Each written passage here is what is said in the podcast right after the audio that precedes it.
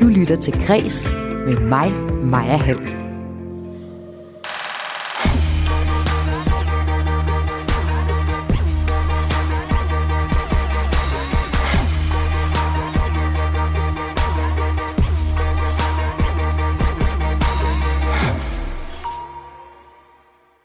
I nat blev det dyreste maleri nogensinde fra det 20. århundrede solgt. Lige knap 1,4 milliarder kroner måtte køberen af med for Andy Warhols ikoniske billede af Marilyn Monroe. Det har selv sagt trukket overskrifter verden over. Men i virkeligheden er det en skam, at vi er bedre til at tale om kunsten og vi burde blive bedre til at tale om kunsten på kunsten egne præmisser, i stedet for altid tale om rekordsummer eller skandaler. Det mener min første gæst her i kulturprogrammet Kres i dag. Rockikonet Nick Cave har mistet endnu en søn. Tabet af den første søn bearbejdede han blandt andet i musikken, men denne gang er det ikke sikkert, Cave kommer tilbage til musikken. Det her er en begivenhed, der kan stanse en karriere, og måske især en kunstnerisk karriere, i udsendelsen i dag nørder jeg også lyset i Skagen, som Skagensmalerne med P.S. Krøyer i front har gjort berømt. Det gør jeg i anledning af en ny udstilling om lysets elsker, som Krøyer blev kaldt. Og vi skal blandt andet høre fra en, der sådan rent naturvidenskabeligt kan fortælle, hvad der gør lyset helt særligt, og om det nu også er så særligt en dag. Jeg hedder Maja Hall. Velkommen indenfor til Kris.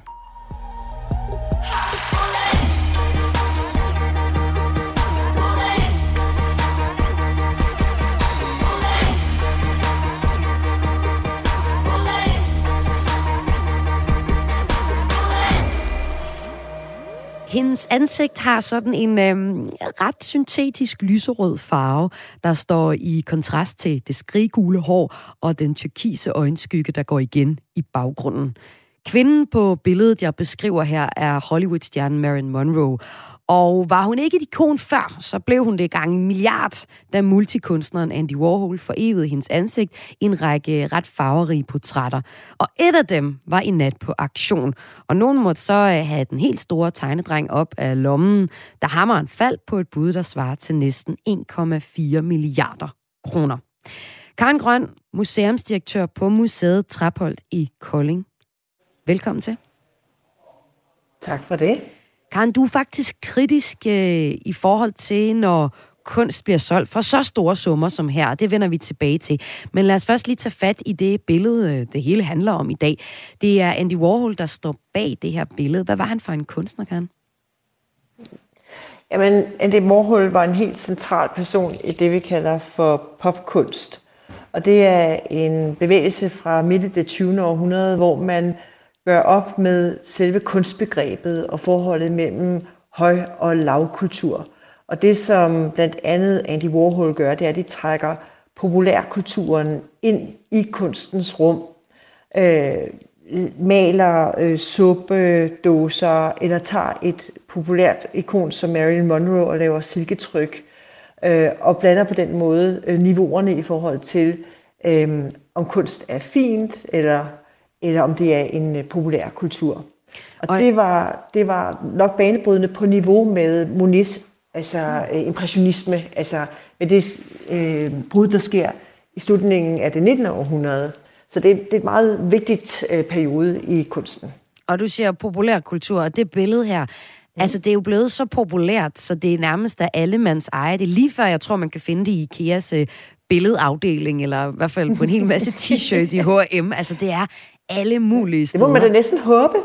Ja, altså det er jo fantastisk, at, øh, at kunst kan komme derhen, og det er jo ligesom vi også har skagensmalerne på kaffedåser mm. og puder og andre steder. Så det er jo, øh, det er et billede på, at det også har en æstetik, som appellerer til os, og som vi synes er dejligt. Det er jo en dejlig demokratisk måde at, øh, at dele billedverden på. Mm. Det kan komme ud okay. på mange niveauer. Så Karen mm. Grøn, som museumsdirektør på, øh, på Trapholdt, så synes du, at, at det, det er fedt, at det billedet her kommer bredt ud, men du er så kritisk over mm. for, når kunst bliver solgt for de her kæmpe summer, som øh, billedet her er. Hvorfor det?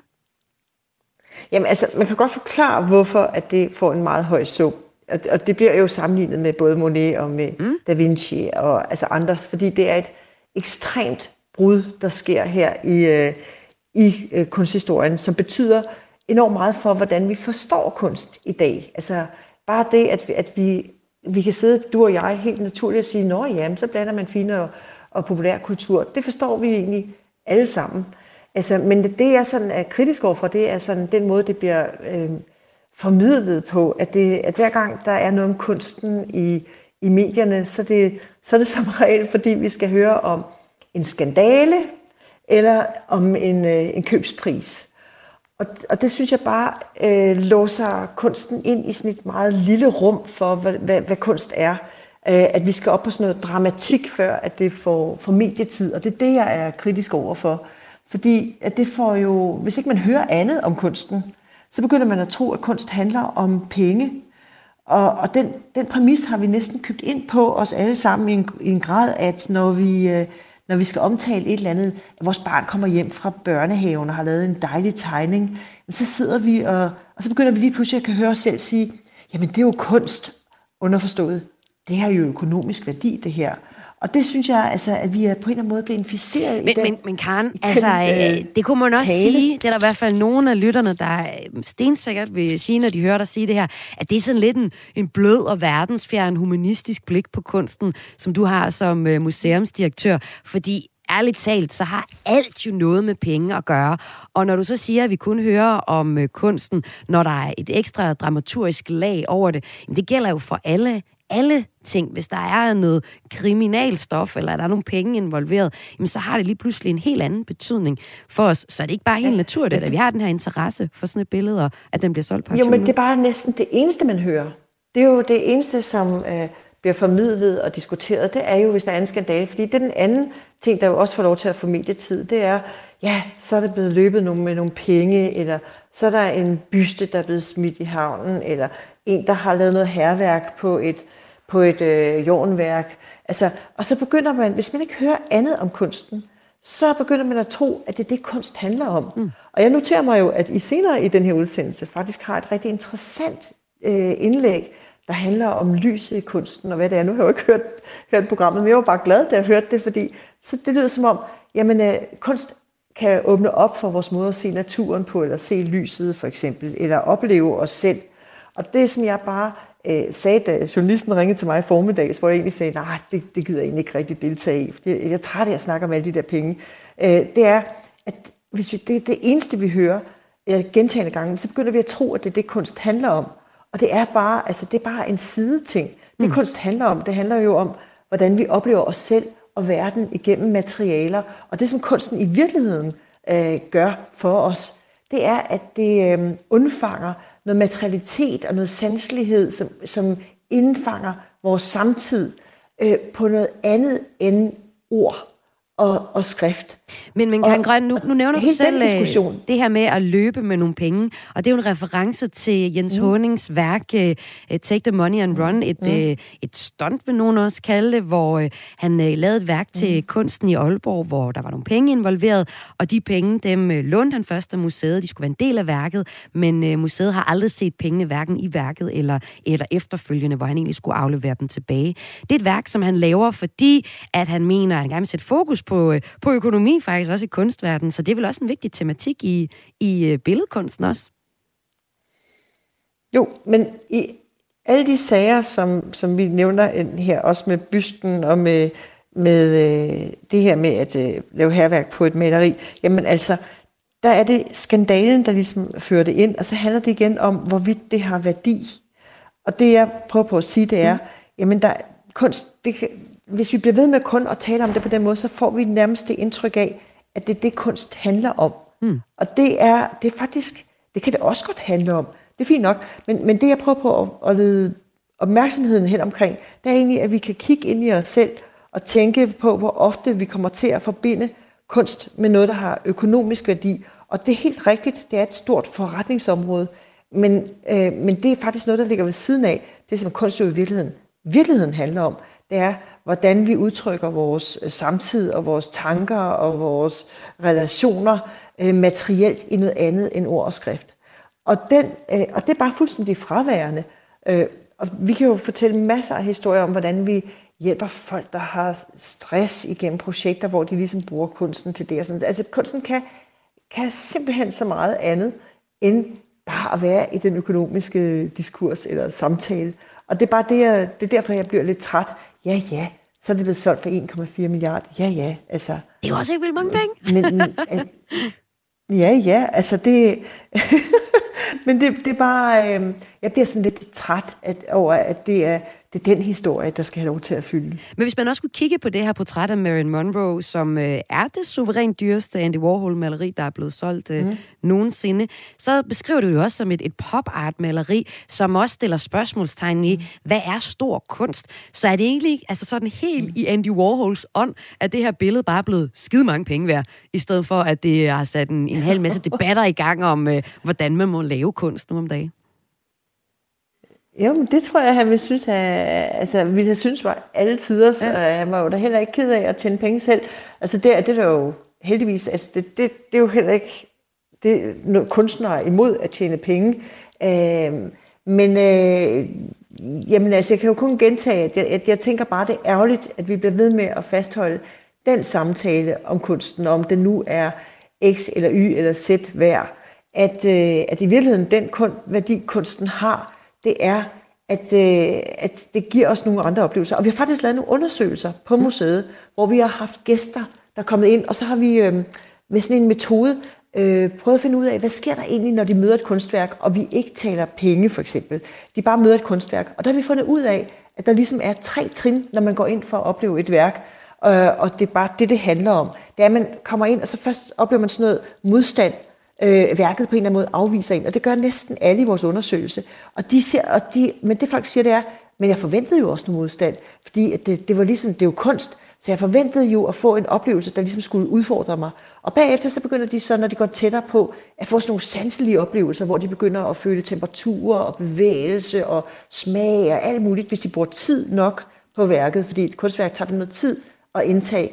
Og bagefter begynder de så at få sådan nogle spørgsmål om, kan vide, hvad kunstneren vil mig, og kan vide, hvad, hvad det her handler om. Det er det konkrete udstilling af Fransen, der blev malet under coronatiden. Og det fortæller vi så på et tidspunkt. Og så begynder de at spejle deres egne corona-erfaringer ind i maleriet.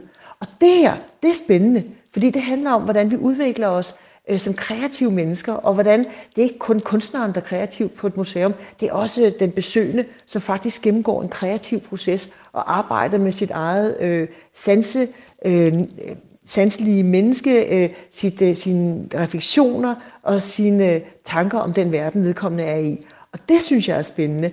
Og så kan det godt være, at værkerne er et eller andet værd, men, men, det, men det, er, det, det er sådan noget, som kunst i virkeligheden handler om. Og det er derfor, jeg bliver træt, når vi bliver ved med igen og igen at skulle have overskrifter omkring priser, eller hvad, hvad meget det koster, mm. eller om der er en skandale. Fordi det flytter fokus væk fra, hvad det egentlig er for et potentiale, kunsten giver os, og at udvikle os som kreative og hele mennesker. Så lød det her fra museumsinspektør på Museet Traphold i Kolding. Karen Grøn, tusind tak, fordi du var med, Græs, i dag. Selv tak. og jeg havde altså Karen Grøn med til at give et perspektiv på, at øh, Marilyn Monroe-billedet her af Andy Warhol, det er blevet solgt meget, meget dyrt. Øh, det, CD, det er det dyreste, der nogensinde er blevet solgt af Andy Warhol. Tidligere var det dyreste Warhol-maleri et øh, Silver Car Crash uh, Double Disaster uh, maleri, der blev solgt i øh, uh, 2013 for, hvad der med den nuværende dollarkurs svarer til 739 millioner kroner. Altså et godt stykke under de 1,4 milliarder kroner, det nye billede er blevet solgt til. Men det er altså ikke relevant og interessant at se på, hvis man spørger Karen Grøn, som jeg altså havde med her som det første i kulturprogrammet Kreds, som du har tunet ind på lige nu her på Radio 4. Og om øh, lidt, så skal det handle om, øh, hvorfor lyset i Skagen er så berømt. Og det skal det, fordi en ny stor udstilling om en af Skagensmalerne, P.S. Krøyer, åbner fredag. Jeg får blandt andet besøg af en, der kan fortælle om, hvad der gør Skagenslyset øh, så specielt, og øh, jeg kan afsløre, at så magisk er det måske heller ikke, men alligevel. Inden vi kommer til den historie, så skal det handle om, at et stort rockikon har mistet endnu en søn. Du lytter til Græs med mig, Maja Hall. Ja, en af verdens største rockikoner mister endnu en søn. Det er den australske rocksanger og forfatter Nick Cave, der er bekræftet i går aftes over for musikmagasinet NME, at hans søn Jethro Lassenby er gået, Lassenby er gået bort 31 år gammel. Og det kan få konsekvenser for Caves karriere, vurderer en kulturkommentator, som vi har talt med her på Græs. I en pressemeddelelse til musikmediet NME udtaler Nick Cave, med stor sorg kan jeg bekræfte, at min søn Jethro er gået bort. Vi vil være taknemmelige for ro i familien på dette tidspunkt. De nærmere detaljer om dødsfaldet faldet vides endnu ikke. Men det er anden gang, Nick Cave mister en søn. For under 10 år siden mistede Cave sin 15-årige gamle søn, der faldt ned fra en klippe påvirket af LSD. Cave bearbejdede sorgen i sine efterfølgende plader. Det fortæller kulturkommentator Niels Frid her. Da Nick Cave for et par år siden mistede sin første søn, var det jo også dybt, dybt tragisk, og han var i krise, men kom så ud på den anden side med en række øh, indspilninger og faktisk også en udstilling her i, i Danmark, hvor man han viser sig som en ny kunstner, måske endnu dybere, end han først har været. Han har jo altid været meget mørk, en slags mørkets konge, mere punket end punkerne. Men nu kommer han frem nærmest med en religiøs øh, klarhed og med en indsigt øh, i menneskelivet, som var meget, meget imponerende. Øh, man tænker jo, når en voksen forælder mister sit barn, så er det meget, meget svært at komme videre. Og, og, og, og især kunstnerisk måske. Men Nick Cave formåede at komme videre, efter han mistede sin første søn. Og det på en meget overbevisende måde. Øh, det var som om, han så menneskelivet endnu klarere, end han havde gjort før. Ja, Nick Cave har mistet sin anden søn, og det er Jethro Lassenby. Lassenby øh, har arbejdet som model og haft mindre filmroller. Han blev sidste år fængslet for at have overfaldet sin mor i hendes hjem i Australien. Her blev han beordret til at gå i misbrugsbehandling, og i forbindelse med overfaldet kom det frem, at han for nylig var blevet diagnostiseret med skizofreni, skriver NMI.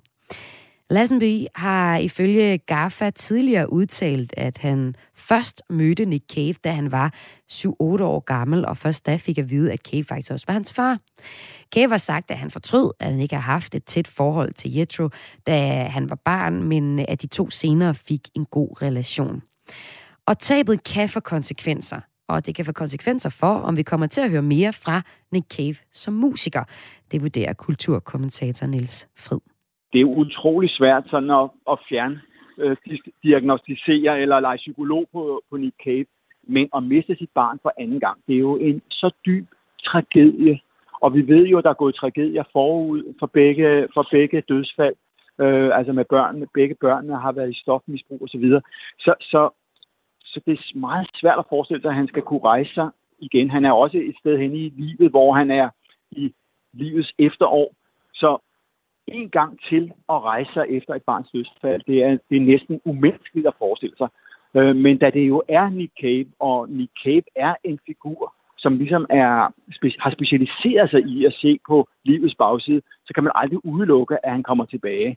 Men det her er en begivenhed, der kan stanse en karriere, og måske især en kunstnerisk karriere. Kunst er jo afhængighed, afhængig af, hvor er du henne sådan følelsesmæssigt osv. Og er der noget, der kan smadre et menneske, så er det jo to gange at miste et barn. Lød det her fra kulturkommentator Niels Frid om, at Nick Cave har mistet sin anden søn. Bearbejdelsen af tabet af den første søn, det kan høres på øh, flere plader og ses i en dokumentarfilm. Det er blandt andet pladen Skeleton Tree, hvor man kan høre den her bearbejdelse. Og derfor skal vi høre titelnummeret her i kreds nu. Og det er altså nummeret, der hedder Skeleton Tree, der her kommer i kreds med Nick Cave and the Bad Seeds. Sunday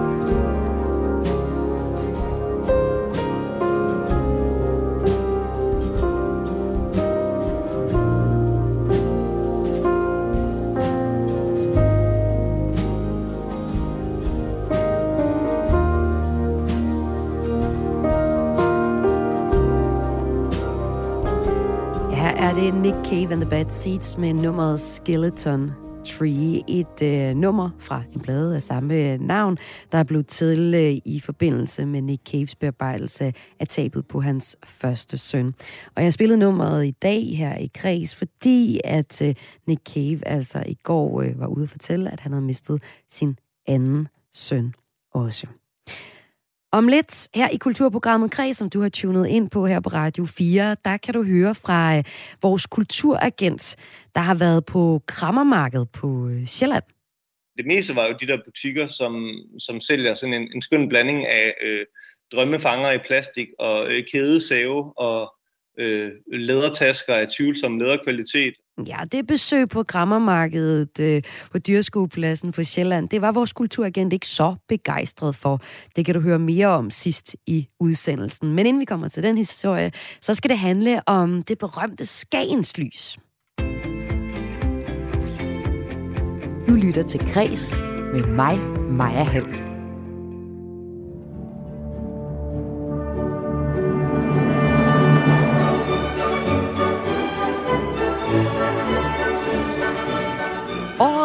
Er 1882, og færgedamperen fra København har netop læsset en nysgerrig Peder Severin Krøyer over i en hestevogn med kurs mod Skagen.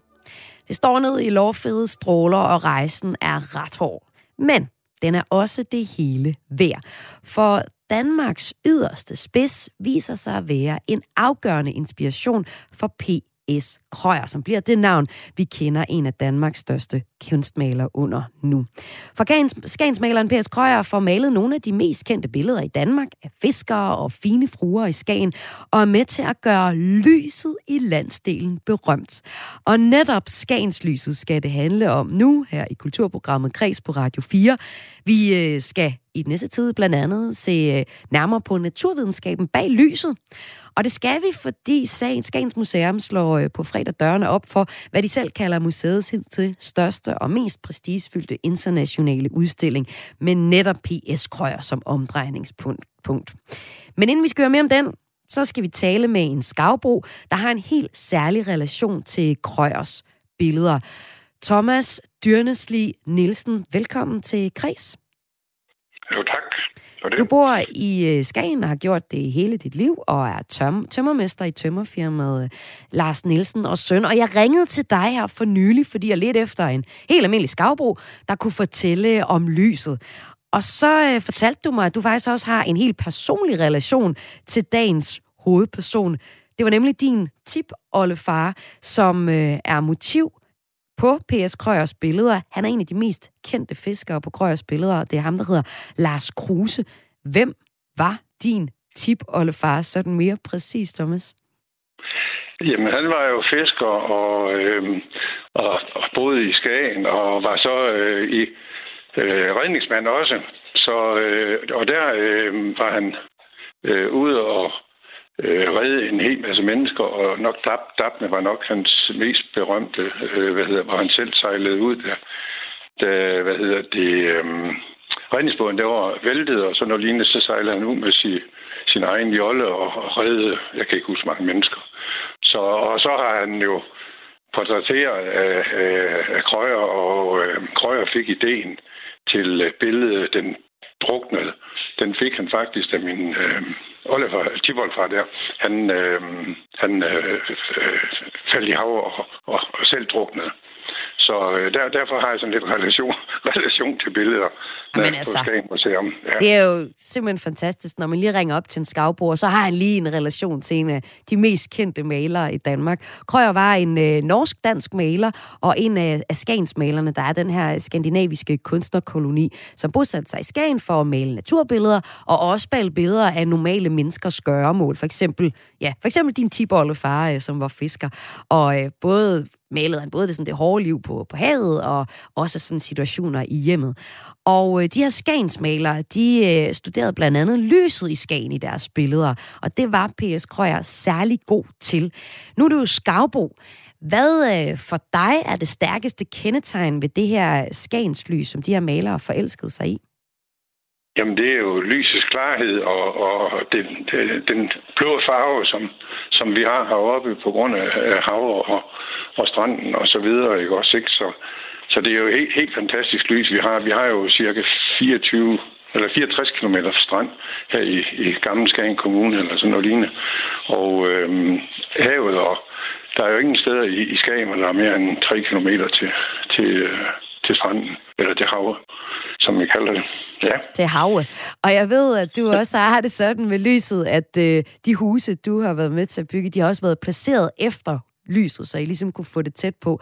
Og du er jo også tømmermester, og har arbejdet med blandt andet at ja, bygge huse, men også at sætte vinduer i husene, hvor øh, folk har efterspurgt at få, øh, få lyset ind. Altså, hvad er det, folk særligt har efterspurgt i forhold til at få øh, lukket ind i, i deres hus?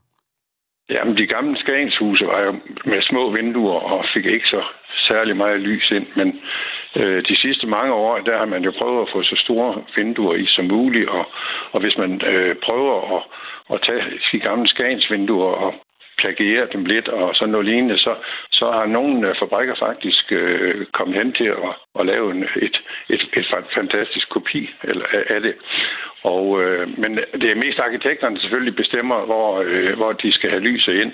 Men, men vores kunder, de, øh, de prøver jo helst på at, at få det fra, fra vest. Mm. Og, og det er for, så kan de se de flotte himler, som kommer omkring solnedgang og sådan noget lignende, og selvfølgelig også syd for at få, få solen ind. Men, men øh, vest-vest-vinduer er, er det, der er mest moderne i dag. Ja. Og det står jo faktisk lidt i kontrast til, hvordan skagenskunstnerne øh, gerne vil have deres gallerier, fordi de skulle ikke have så meget lys ind, så øh, var det for træls at, at male i gallerierne, eller i øh, atelierne, var det ikke sådan? Jo, det er rigtigt. Og øh, jo, men det, det er flere gallerier oppe, altså, hvad hedder det, Anker, Ankers, det ligger jo mod syd, nej, det må, må hvad hedder det, mod nord, mm. og Lokkers, det ligger mod øst, og Krøjers, det ligger mod nord, og mm. Drakmans mod øst, ikke også, ikke? Og, og det lille have, eller det lille hus nede i museets have, og der også har været atelier i sin tid. Og det, det ligger også mod, mod nord. Ikke? Også, så det var for ikke at få den, den, den hårde sol ind og, og ødelægge, når, når de stod og malede og sådan noget lignende. Og ellers så tog de jo deres øh, stafeli under armen og gik ned på stranden og malede. Det har der i hvert fald, øh, det tyder det i hvert fald på, for man kunne finde sandkorn i nogle af, af, af penseltrøjene, når man har opdoseret det. Thomas Dyrnesli Nielsen, tømmermester i tømmerfirmaet Lars Nielsen og søn med og Skavbo. Tusind tak, fordi du var med i Kreds i dag. Det var så let. Ha' godt. Hej, hej. Hej, hej. Og jeg talte altså med Thomas Dyrnesli Nielsen, fordi jeg skulle have fat i en skavbo, der kunne fortælle mig, hvordan sådan et Skagenslys egentlig ser ud, når man lever med det hver dag også. Det er nemlig sådan, at Skagens Museum åbner fredag en udstilling om Skagensmaleren P.S. Krøyer, som var kendt for at kunne male lyset særlig godt. Om lidt her i Kulturprogrammet Kreds, som du har tunet ind på, der får jeg besøg af en, der kan fortælle om, man kan sige, øh, naturvidenskaben bag det her særlige Skagenslys. Og jeg kan afsløre, at øh, ifølge ham, så kunne lyset lige så godt hedde blåvandslyset, eller typoronlyset, fordi måske er det ikke helt så særligt, som vi går og siger, det er. Ellers så er det. Det øh, ved jeg nemlig min næste gæst synes. Nu får jeg besøg af en, der har forsket i øh, til det materiale, man kan se på udstillingen Krøyer og Paris, franske forbindelser og nordiske toner, en udstilling, der slår dørene op på fredag. Til daglig er du museumsinspektør med museet, men i dag er du altså også med, fordi du de sidste tre år har forsket i Krøyer og hans franske forbindelser. Mette Harbo Lehmann, velkommen til Kreds. Jo, tak. Og øh, vi skal se på, hvordan Krøyer er med til at gøre lyset i Skagen så berømt sammen med de her Skagensmalere. Og for at forstå det, så skal man forstå, hvor god Krøyer er til at male lys. Fem år for inden øh, P.S. Krøyers øh, hestevogn ruller ind i, øh, i Skagen for første gang, der er han i Paris for første gang. Og de to steder, de er sådan ret vigtige for ham. I Paris, der kalder anmelderne P.S. Krøyer for Amant de Lumière, altså lysets elsker. Og da han er på en af de her Pariser salonger, så udstiller han blandt andet billedet Sardineri i Caen Carnot, som han bliver særligt bemærket for af anmelderne. Hvad siger de franske anmeldere om billedet i forhold til øh, lyset? Øh, jamen, øh, de siger øh, rigtig mange forskellige ting, men øh, generelt så, så ser de jo den her mørke fabrikshal, øh, hvor kvinderne sidder og ordner øh, sardinerne. Øh, de bemærker det her lys, der falder ind igennem den mørke fabrikshal. Det er små huller i loftet og øh, en dør helt nede bagerst i hallen, øh, som, som giver sådan ret fint lys, der falder ind på sardinernes sølvfarvede skæld. Så øh, han er med i den her udstilling, og det er en masse ting, man ser ved billedet, men lyset er særligt det, som anmelderne lægger mærke til, og det er jo også det, vi hylder krøjer for nu. Øh, jeg, der lytter mm. med, måske, øh, hvis jeg siger navne som Badende drenge en sommeraften ved Skagen Strand, et billede fra 1899, eller Fiskere trækker våd på Skagen Nordstrand, Sid, hvad hedder det, Silly eftermiddag 1883, og, øh, eller billedet Hip Hip Hurra, kunstnerfest på Skagen i, fra 1888, så kan det være, at øh, dig, der lytter med, kommer til at tænke på nogle af de her fine billeder, hvor lyset nemlig spiller en stor rolle. Øhm, hvordan øh, tænker du, at det lykkedes P.S. Krøyer og Skagensmalerne i det hele taget, at gøre lyset i Skagen så berømt, at det er at det, der er omdrejningspunkt for rigtig mange udstillinger og samtaler om krøjer? I dag? Jamen, de har jo gjort det berømt først og fremmest ved at være utrolig dygtige til, til det, de laver. Altså til at male nogle flotte malerier, som folk de øh, synes rigtig godt om. Øh, og der optræder lyset jo øh, altid i en eller anden form. Enten ved øh, høj solskin på en dejlig varm sommerdag, eller midt om natten ved månelys, eller de her blånende øh, lange sommeraftener, vi har. Men der har jo også været kunstnerkolonier andre steder i Nordjylland på den tid. Hvorfor slog de ikke igennem med øh, lyset fra Tyborøn eller et andet sted? Jamen, der skal jo lidt mere end, end kun lyset til at skabe en kunstnerkoloni. Først og fremmest så skal det være et sted, som kunstnerne synes, det er rart at være. Øh, og det skal være et sted med en særlig god natur øh, til at, at gå på opdagelse i. Øh, og så er der jo nogle særlige forhold ved Skagen, som ikke findes ret mange andre steder. For eksempel, at vi ligger på den her øde, hvor der er vand til begge sider.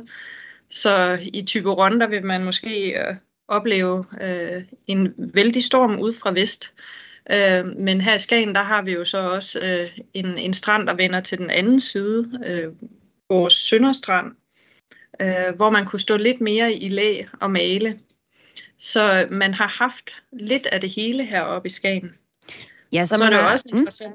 Undskyld, værsgo. Ja, jamen, øh, jamen, jeg vil bare sige, at, at, at en, en kunstner som uh, Holger Drachmann, der jo måske var mest kendt for, for sin uh, litteratur, han uh, skrev rejseberetninger, og han skrev, på Skagen kan man ånde frit. Så det har jo simpelthen været et, et uh, behageligt sted for dem at være.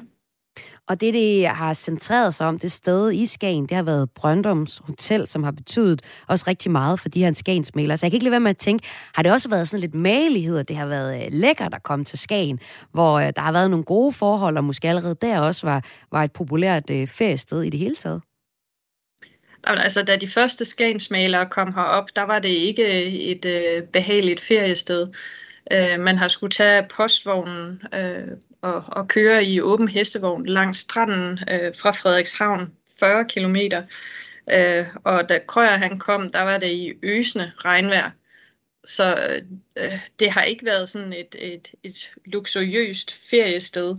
Men øh, det udviklede sig jo selvfølgelig øh, øh, over tid, og, og øh, lidt senere kom øh, øh, toget jo også herop, så man kunne rejse lidt mere behageligt. Men øh, til at starte med, så var det på trods, øh, de kom herop. Man skulle langt ud til der, hvor der stadigvæk var en oprindelighed, øh, som man kunne skildre i sine billeder. Og det har jo altså haft stor betydning for de billeder, der er kommet ud fra Skagen. Jamen, det er dem, vi kender fra Skagensmalerne. Og øh, der er altså en udstilling øh, her på fredag, som ser nærmere på netop P.S. Krøyer, og så også hans øh, skal man, franske forbindelser, og hele Skagensmalernes franske forbindelser, fordi der er også en, øh, en udveksling der. Men den kan man altså se mere om på øh, Skagens Museum fra på fredag. Mette Harbo Lehmann fra Skagens Museerne. Tusind tak, fordi du var med i Græs i dag. Selv tak. Og nu skal vi her i Kulturprogrammet kredse nærmere på, hvad det Skagens Lys så består af rent naturvidenskabeligt. Og øh, det kan min næste gæst svares på udstillingsudvikler på Experimentarium, Paul Kattler. Velkommen til Græs. Jo, tak. Jamen lad os så høre. Hvad er det, det består af, det her lys? Jo, men nu hørte vi jo faktisk Thomas øh, give en, en del af beskrivelsen, ikke? Øh, med en... Øh, den her øh, øh, lidt blålige lys, ikke? det store blålige lys, øh, som jo er det lys, vi kender fra en, en, øh, en nordhimmel øh, det meste af dagen, hvor, der ikke, hvor solen ikke står. Øhm, og, og det giver faktisk en, en lidt mere blåtoning af lyset, så ligneragtigt det indtryk, vi kender fra nogle af malerierne, det er det, man, man får øh, store dele af dagen, lige indtil solen kommer helt hen i nord, øh, nordvest og skal til at gå, gå ned. For den her nordstrand, den, Øh, det er jo den øh, retning, som også malerne så foretræk at have deres øh, ateliervinduer i retningen af. Ikke? Så, så vi, først har vi det blå lys, mm. og så kan man sige, så har vi jo en, en, en, en, en stor bred strand, og især på nordstranden øh, er den jo rigtig øh, bred og meget hvid. Øh, og det vil sige, at, øh, at kunstnerne havde jo hvad skal man sige, naturlige forudsætninger for at have et fantastisk atelier i den tid, de stod derude og tog skitser, eller endda malede derude, fordi at, at øh, den, øh, den hvide strand øh, er det, som enhver kunstfotograf og, og andre, der sidder derhjemme i kunstlys, øh, gør sig stor ulejlighed med at genskabe, fordi man har brug for nogle, øh, for nogle refleksioner, øh, noget lys øh, nedefra, som kan, øh, som kan bløde, kan bløde de hårde skygger øh, op i, i motiverne. Og, og, og nu har hvad Krøyer jo øh, ikke ene om det, men er jo en mester i det her med, at han går ikke øh, af vejen for både at, at male i modlys og i medlys og skråtlys og månelys og det hele. Øh, men, men det med at få, få billederne til at se forsonlige ud, øh, også selvom nogle af dem er dramatiske, øh, det kræver faktisk øh, lidt, øh, lidt refleksioner fra, fra noget nedefra, og der er næsten ikke noget, der kan være bedre end sådan en bred, øh, øh meget lys øh, sandstrand. Og så siger du så også, Paul Kattler, at i princippet, så er øh, Skagenslyset ikke fake news, men det er i hvert fald også noget, man i princippet godt kunne øh, genskabe andre steder. Så hører vi jo så øh, lige før her med det Harbo Lehmann fra øh, Skagensmuseet sige, at ah, det er nu en ret særlig kombination, der så også var i, øh, i Skagen af, at nogle rigtig dygtige malere fandt nogle rigtig gode motiver, og så var der det her gode lys.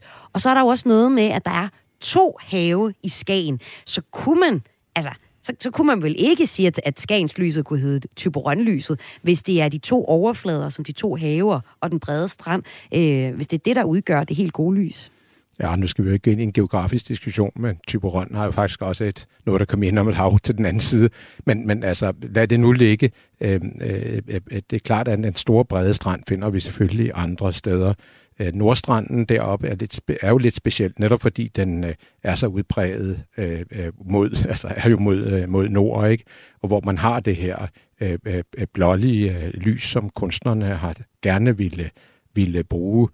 Og, man, og, og så har man jo, kan man sige, det er, jo, det er jo havsiden, hvor der hele tiden er det urolige vand. Det er den, der er den mest spændende. En blikstille øh, sø eller en blikstille vandoverflade er ikke lige så spændende øh, for en maler, og slet ikke som Krøyer, for Krøyer kunne jo, han så jo magien i, øh, i, i vandoverfladen, øh, og den er jo i konstant øh, bevægelse, så når han havde en badende dreng derude, ikke, øh, så, så kunne han lave nogle skyggevirkninger, som sådan er sådan nogle utrolig dejlige, øh, ja, diffuse, zigzaggede øh, virkninger, som af gode grunde må blive helt anderledes, end hvis den samme skygge havde været inde på, på stranden, og det kombinerer han øh, jo også gerne.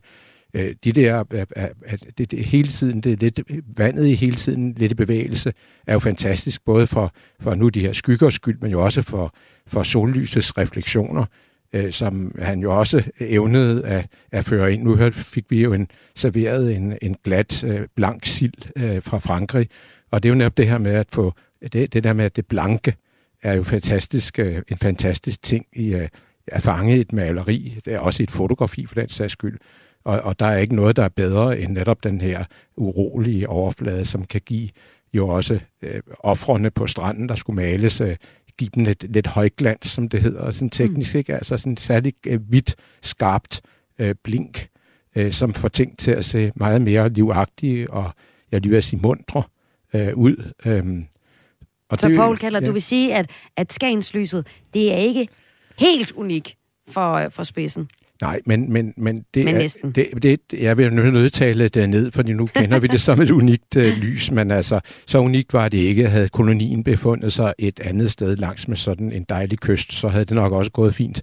Men, men, uh, men de havde, havde gode forhold, og de havde et blik for, uh, for hvad, det, hvad det var, de, de fik forærende fra naturens side, og de kunne sikkert sidde hjemme i, deres atelier og have fanget det på skitser og i rendringen, sådan så de kunne gengive det med vældig stor akkuratesse, men også med en vis frækhed, fordi at når man ser på malerierne, så tænker man da også lidt, okay, øh, øh krøjer snyder øh, øh, ikke, så, ikke, ikke udpræget med, med, med hvor lyset falder og retningerne, men, men lidt, lidt en gang snyder han jo altså også med, at det, der, bliver, der kommer noget lys, man tænker, åh, kan det månelys nu skabe så gode lysforhold? Mm. Er det hmm. ikke noget, man kender med moderne Photoshop-teknikker og den slags?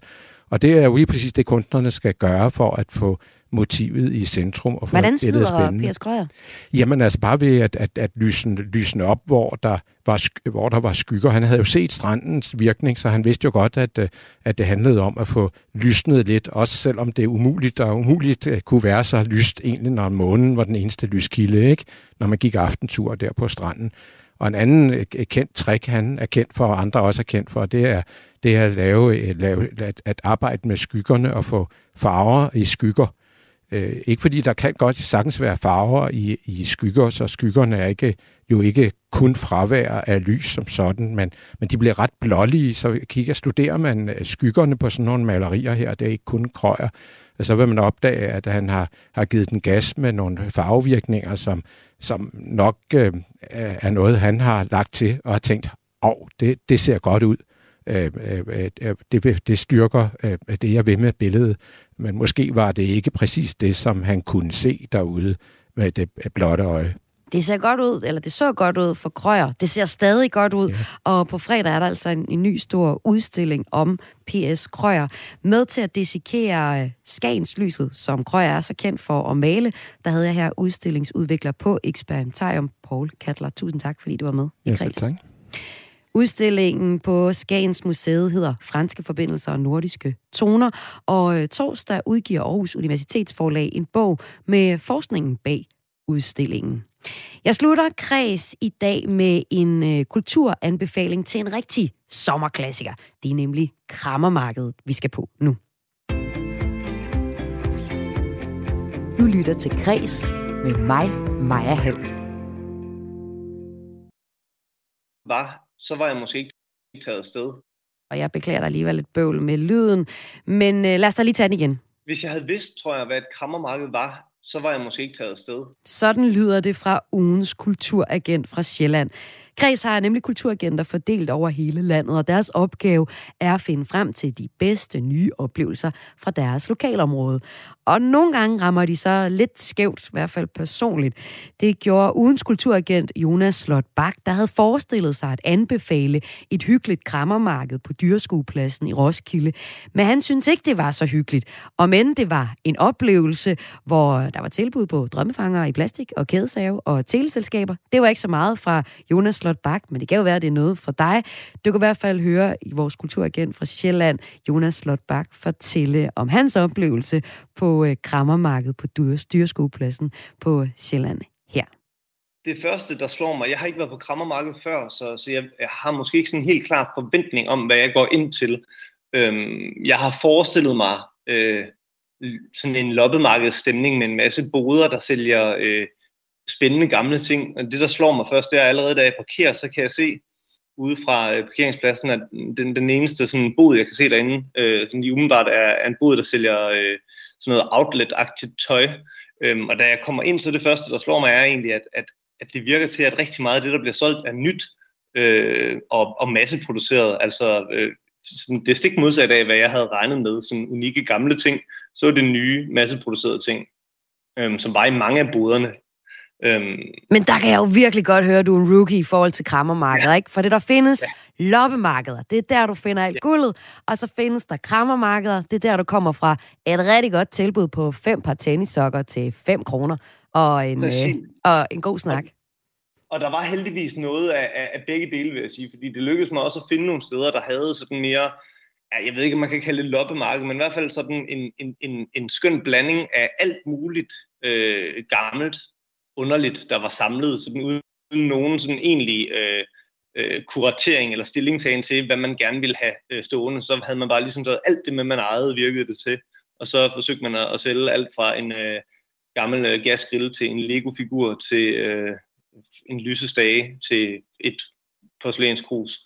Øhm, så det var der også, men, men, men det meste var jo de der butikker, som, som sælger sådan en, en skøn blanding af øh, drømmefanger i plastik og øh, kædesave og øh, lædertasker af tvivlsom læderkvalitet og øh, ja, så, så var der øh, teleselskaber, der havde sådan nogle boder, hvor man kunne blive lukket, lukket til et nyt tele, øh, en ny teleselskabspakke. Der var øh, der var sådan nogle telte med øh, massagestole og senge, hvor man kunne lige prøve at se, om der var noget nyt og blødere, man skulle have fat i. Øhm, altså, ja, så var der masser af øh, sådan solbriller øh, i almindelig festivalkvalitet. Det mindede, jamen, det mindede jo om at være på øh, sådan en lidt mindre festival, hvor der er sådan et område, man kan gå ned igennem og købe alt muligt underligt. Øhm, og øh, ja. du har jo altså som kulturagent for kulturprogrammet Kreds i den her uge været på krammermarkedet på Dyreskuepladsen i Roskilde. Og jeres opgave som kulturagenter, dem har vi hele Danmark rundt, det er at finde nogle af de øh, fedeste oplevelser eller debatter i jeres øh, nærområde. Men øh, der var ikke så mange endnu, da du kom øh, i fredags til, øh, til Grammermarkedet Roskilde på Dyrskuepladsen. Øh, men dem, der var, hvem var det? Øhm, jamen, jeg, jeg ved ikke helt, øh, jeg tror, jeg kan bedst beskrive det sådan, at øh, jeg mødte et menneske, jeg kendte, det er øh, min motorcykelmekaniker, som holder, han er ikke rigtig motorcykelmekaniker længere, men han har sådan lavet fyldt med gamle motorcykler, og så kan man rulle sin motorcykel derned og få den fikset, så går han og, og ryger rutter øh, med sin øh, sådan forholdsvis lange hestehale. Han mødte på krammarkedet, og han virkede til at passe meget bedre ind på krammermarkedet, end, øh, end jeg gjorde. Så hvem vil du anbefale en tur på krammermarkedet til? Krammermarkedet er jo rigtig en, sådan en øh, sommerdisciplin, der er landet over, og du har jo så altså ja. været på Roskilde Krammermarked, og det kommer igen øh, senere på sommeren også. Så hvis man skulle være på de kanter, hvem er det så, øh, det øh, henvender sig til sådan en krammermarked, vil du sige? Øhm, jamen, jeg, jeg tror sådan, dem der synes, at søstrene Grene måske lige er til den dyre side, og, og lige til den lidt for pæne og velindrettede side. De skal tage på, på krammemarkedet, og så skal man øh, håbe på, at solen skinner, så man øh, godt bare kan, kan slå sig ned på en bænk og spise nogle øh, pomfritter og drikke en fadøl. Øh, og så skal man øh, tage nogle børn med, som kan øh, gå i Tivoli og køre radiobiler, eller prøve at vinde en meget, meget stor fodbold, eller en meget, meget stor bamse, eller en meget, meget stor chokoladebar i nogle af de der boder, hvor man kan købe lodder eller skyde til måls efter ting. Og så tror jeg, altså, øh, hvis jeg skulle have valgt det, det perfekte tidspunkt, så skulle jeg jo nok have ventet til øh, søndag, hvor Candice kom og spillede.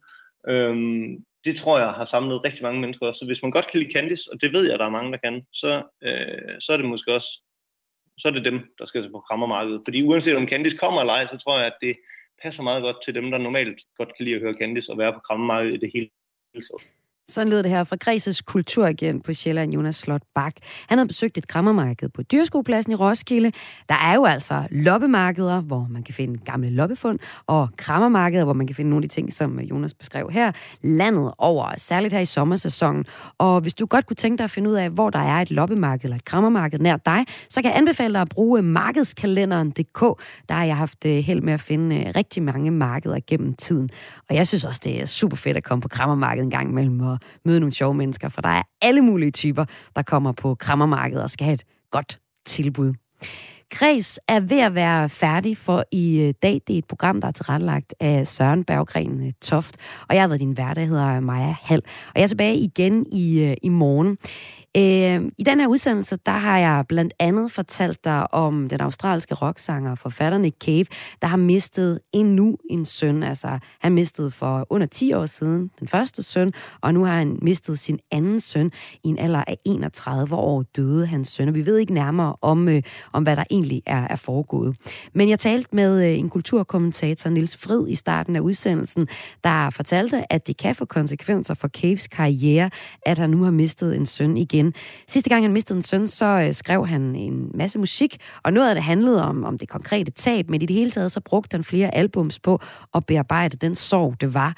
Nils Frid sagde så til mig i starten af udsendelsen, at han er ikke sikker på, at øh, Nick Cave kan gøre det her en gang til, for som vi blot kan forestille os, så er det ekstremt hårdt at miste ikke bare en, men også endnu et barn. Jeg synes, vi skal slutte udsendelsen i dag af med at høre hele nummeret Skeleton Tree fra et album af samme navn, og en af de album, som øh, Nick Cave har brugt til at bearbejde sorgen fra den første søn.